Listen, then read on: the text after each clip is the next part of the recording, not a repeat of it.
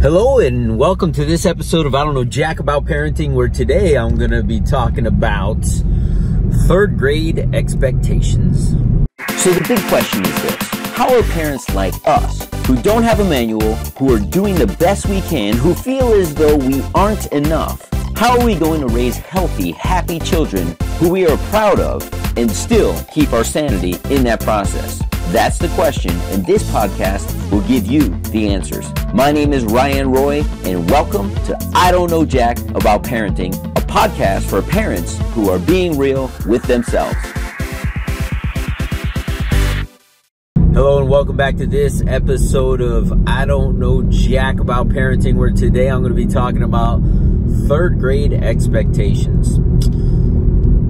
So, for those of you who uh, follow my story, you kind of know that I grew up without a dad, mom. Uh, basically, was we were in survival mode, to be honest. You know, for a, a lot of the time, I had the basic necessities and things, but mom was off to work, and our job was to go to school and not cause havoc. It wasn't even like go get good grades. Mom never focused on grades. Uh, but what she did say is, I want you to try your best, and I'm not focused on grades. I'm focused on whether or not you can actually think for yourself and do the process. Like, not a lot in, in her, she told me later on that she wasn't a good test taker. So because she wasn't a good test taker, and she was graded on that, but she knew she was competent and capable, uh, she didn't want to put that stress onto her kids, and, and particularly me. So I kind of take the same approach to parenting. Um, unlike my mom, I am able to, you know, create a structure where, hey, this is time for homework, this is the time to play. Here are the, you know, for lack of a better term, expectations. I don't like to put a lot of expectations on schoolwork. So, so we just started third grade. We had a parent teacher um, what was it, open house nights uh, a week or two ago. I don't even remember how long ago it is now. And one of the things that struck me in the terminology of the teachers, and you guys let you, you know I talk about terminology a lot.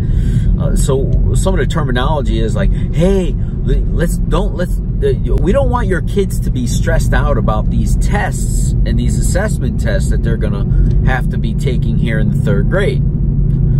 Now, me, the very when it comes to this area, I let the school do their job, and I think it's my job to do my job at home. So the challenge for me is sometimes I let them do their job so much that I don't really know what's going on. Like I don't I, I didn't know that there's these assessment tests and they start in the third grade. I'm going to be transparent and honest. I really don't give a rip what these tests say about my child because I know my child. I know he's highly cap capable, highly competent. And what I always say to him is, don't matter to me what your grades are. As long as I know you tried your best. That's it. Those are my expectations. I expect you to go into school and try your best. And if I see an area where you might need improvement or additional information, I'm going to try to provide that for you. But at the end of the day, he knows dad's proud of him for going to school and giving his best effort, whatever that looks like. Fortunately for me, his best effort is pretty good. I don't have any challenges with that. But I think part of it is is the mindset of, hey man, go have some fun, give your best effort, get your work done, do it to the best of your ability, and and and go and enjoy school, enjoy your friends. But when it's time to work, work. But when it's time to play, play. Even in play, I want you to give your best effort. The mindset of the parents or the teachers having to calm down the parents. It's not the kids. You know what the expectations in the third grade is? The same as they were in the second and the first in my household. But, you know, the, these other households, I walked out of the classroom with another teacher, or teacher, sorry, with another parent. She's like, I'm really worried about these, these assessments and these tests. And I'm like, why? She's like, because it's a big deal. No, it's not. They're eight nothing important enough in the eighth grade or, or, or at eight years old in the third grade to be stressed about. Like this is not going to define them. And if you're defining them by it, that's why they're stressed. Because they need to live up to mom and dad. So you know what the third grade expectations are? In the fourth grade, in the fifth grade, in the sixth grade, in the seventh, and eighth, and the ninth, and the tenth, and and going off into college and into grad school and to get their PhD and going out in the real world. It's this simple. Give it your best. And if you give it your best, your 100% of what you have to give, guess what? You're going to be all right in this world. But if you're setting an expectation for an eight year old to perform extremely well on a test, that means nothing. I'll repeat that. That means nothing about who they are. It means nothing about how they will be successful or not successful in the real world. But when you're stressing these kids out over nothing in the grand scheme of things, man, they're missing out on the most beautiful thing that this life has to offer. It's that's childhood. And a childhood should not be you know, stuck in all of this stress. Why should a kid have to be stressed out to come home and do homework? I really, to be honest with you, wish there was no homework.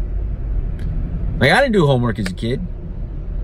Like I, I focused enough in class to just get it done because I wanted to go home and play.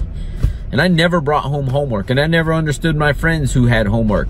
And I was like, why don't you do it at school? You're there anyway. Like, let go home and do what you want to do when you get home. And uh, fortunately, I live in a neighborhood with a lot of kids and we played when we got home. And it always boggled my brain, the kids that had to go home and do homework. Well, maybe it's because their parents made them sit home and do extra stuff that they hated doing. And then they learned, the behavior was to learn to hate school. And right now in this third grade class, I believe the learned behavior is I'm gonna learn to hate tests because they're stressing me out. Then they don't like to go to school, and then they don't want to go to work, and then they're living on your couch at 35 years old, and you wonder why. Because you stressed them out at 8 when they should have been playing and having fun. So the expectation is go and do your best in whatever that is it's enough. Because mommy and daddy love you regardless of the number or the letter they put on that test. It's ridiculous that parents are stressing out over a third grade test. And, and then I'll share this. I, I talked to a parent just yesterday, and she said, I was relaxing for the first time in weeks. It was 9 o'clock last night and I was sitting back putting on some mindless television for the first time in weeks. And my daughter came running out of her room and said, Mom, I don't understand how to do this. And there was a big thick packet of sheets, worksheets. And she said, Mom, I don't, I don't know how to do this and it's due tomorrow. And I said, so I hope you said I'll take the zero because it's a little late and you're supposed to be in bed. She goes, no, I learned how to do whatever the homework was. I went online and I researched it and we stayed up for two hours doing this. And I said, mom, you're failing her. Let her fail herself. When you staying up and doing last minute only encourages that behavior.